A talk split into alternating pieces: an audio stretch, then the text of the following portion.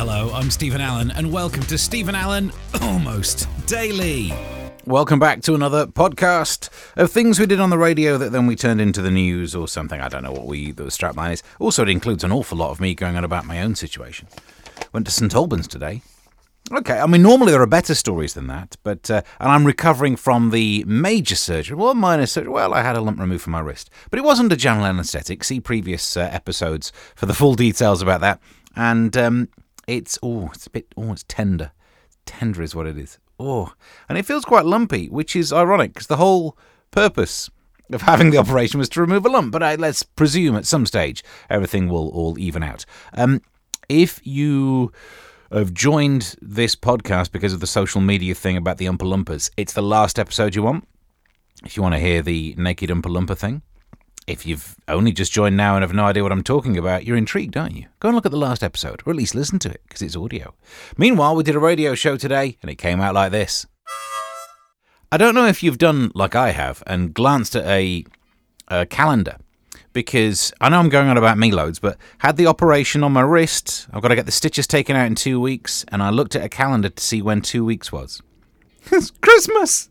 So actually, I can't get it taken out for like three and a half weeks because of Christmas. But don't get me started on that. But so we're getting fairly close to Christmas. I think that's the main alert that I'm doing. That's my public service broadcasting done. Plus, also, we'll be talking about uh, aliens. W.H. Smiths is in the show. Potpourri gets a mention. Christmas work dues are in there as well. I reckon somehow we'll turn this into some sort of a broadcast, won't we? One of the things that I wanted to talk about, this is the most obvious news story I've spotted in ages. A ban on mobile phones at school has cut cyberbullying. Yeah, no, I mean, no one should be surprised by that, should they? Head teacher Daniel Owen introduced this strict new rule about a year ago, and now they've seen there's this is in Wales, there's been less cyberbullying. Yeah, because it's harder to get online. That's obvious, isn't it? Uh, yeah, I'm sure bullies still want to bully, but they're not going to bother to go down to a cyber cafe and log in, and then the victims wouldn't. Of course, if you get kids off phones, there'll be less phone based bullying. It's a lot harder when you have to make a cruel meme in the art class, then get it printed off, then whip yourself down to uh, Ryman's, get some photocopies, and you've got to buy some stamps. Then you've got to work out the address of the person you're trying to pick on, send it around there, and then the odds of it arriving with our postal service. So I think in many ways, they've solved a problem by really relying on all of the other problems we have. There's an interesting story in one of the newspapers about Potpourri is apparently back. Is it though? It's making a comeback. This is apparently because of eco-conscious youngsters. Why is that good? The 80s mix of dried flowers and, spi- and spice in a bowl was uh, normally swapped out for air fresheners and whatever, but apparently Gen Z think that it's cheaper and more sustainable. But it also does nothing. It, what, it it's just the only thing I ever think that potpourri does is confuse me because it looks like vegetable crisps. And then I always think, oh, I could do with some vegetable crisps. And you can't eat potpourri in its place because they taste terrible. So apparently it's now. I mean, what next? Having like a avocado coloured bathroom and other things from like the 70s and 80s. Having those weird ferns out the front of your house, which apparently means you're into, you know, other stuff. Um, Catherine Ram, who runs Dorset Dried Flowers, said, It's a lovely thing to have been lost for a while, but it's gaining momentum now. It also looks like it's so easy to knock over. It's like a bowl of stuff waited to be knocked over and cause a mess. I'm not a potpourri fan, but apparently it's on the way back. Your thoughts welcome. You can tweet me at Mr. Steven Allen. Quick news story about aliens. Aliens, apparently, according to a tabloid, landed on Earth and they were the ones who cleaned up the mess at Chernobyl. The, this is according to a Netflix series. Fans of UFOs believe the creatures from outer space came to Earth to help humans during our tragedies. The documentary called Encounters probes the sighting of a spaceship at Chernobyl. I mean, that's terrifying, isn't it? Imagine if you're an alien, you turn up and like, look at the mess that they've left here. Then you'd leave. But you know me, I'm less worried about aliens getting all radioactive. I'm more worried about what happens if they try and receive our electromagnetic radiation rather than the neutron radiation, the alpha and beta radiation from explosions. EM radiation is what we broadcast this on. Be all right for you, but if they reply on the same frequency, I'll be sat here talking to myself, and the next static. Earthlings, we have been monitoring your radio broadcast to learn about your species. It seems that so many former prime ministers keep losing their messages. They should be called. Eventually, it'll come back to me, but until it does come back to me, you'd miss what I was saying. So I, I'm not in favour of it. Let's hope it doesn't happen. As we were talking about potpourri making a comeback, which don't see the point of it really. It's just even with like I know it says it's got spices in there, but even with sugar on top, I find it barely edible.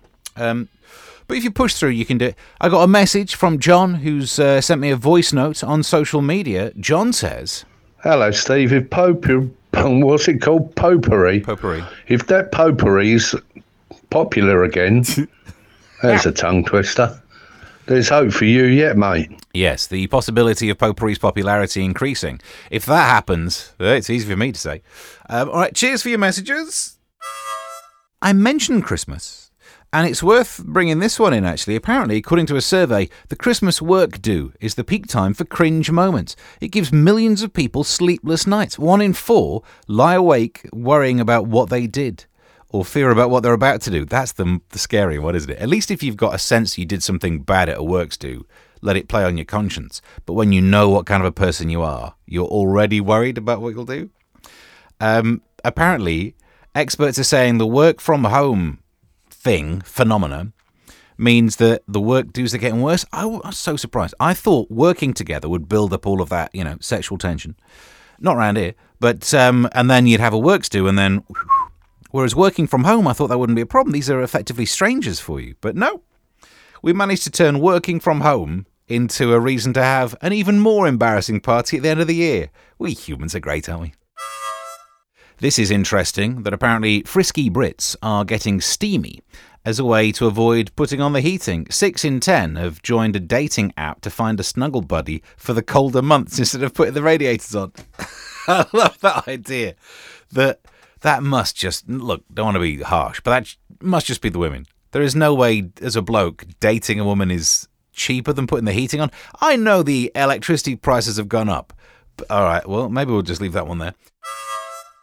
I'm so grateful that I don't have to do any dating these days, but I tell you what, this story makes me laugh. Confidence in dating is at its all time low for one in four people. Folk mainly blame social media uh, for them not wanting to date. This, according to a survey, more than three quarters of Brits say their lack of confidence in finding another half causes them to delete dating apps. Good, yeah, because it's pointless. But but the idea that if it's one of those things where if you don't believe in your ability to date, then you never will. What you need is the confidence of a man who's had a few pints. I remember back in the day, I would, you know, I was I was dating and and drinking. I'd go out, I'd have a few pints, and you'd just see someone you think, oh, they're gorgeous. And I'd go over and have a little chat and then ask them out. And I would have totally forgotten that I shouldn't approach gorgeous people. Do you know what I mean? It's a bit like walking in a Porsche showroom. I'm not going to walk out with that car, so why waste my own time? So that's the le- if you could split the difference between the confidence that people have and the confidence that I had, then you'd almost be back in reality. You'd still be on the upside of things, I suppose. But there you go there's two news stories that fit together nicely. I love it when, when I spot these. So there was this story I was reading about the new Chicken Run film. You know, do you remember the original? It was great, wasn't it? Well, they've made another one. A new Chicken Run film is apparently tipped to spark the biggest ever wave of veganism. Because it's so emotional, and people will be like, oh, no, you can't. It's out in cinemas on Friday. It's called Dawn of the Nugget and tells the tale of a shady poultry farm where birds are brainwashed into being happy with being lobotomized. Um, and it tells you it stars. So the the thing is, you watch this animation film, and experts have predicted that will mean loads of people want to be vegans. Meanwhile, same newspaper, a couple of pages later, plant-based food are actually much more appealing when they're not labelled as vegan. They've done a survey, and if you have like vegetables, love it. Vegan stuff, nah. So I think, even though that film might be harrowing, there is an inherent bias where people would love eating vegetables. Oh, I love vegetables. Oh, I'll eat vegetables all day. What's that? Vegan food? No thanks. Isn't that interesting? Uh, so I think it just goes to say it's the same kind of thing with um, electric cars. if no one thought they were eco, if they just thought they were like, oh, it's the future, the Jetsons had electric cars, yeah. As soon as you say this is something that Just Stop Oil would like, people are like, oh, I'm not touching any of that dirty muck. The most shocking news story, and I read through all the papers to find the pointless stories and bring them to you. This one, for some reason, still surprises me in many ways. W.H. Smith's chief executive saw a pay surge of 78% over the last uh, year.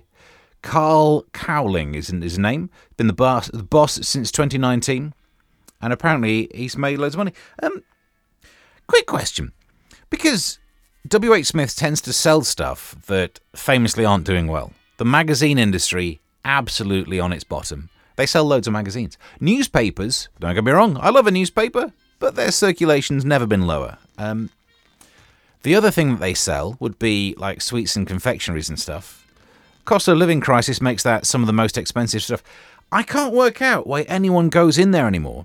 We've talked about this before. The only place where surely WH Smiths is making money is on when you've gone through security in an airport because you weren't allowed to take a drink in and you think, might need a drink on that flight. So you could WH Smiths and buy some water.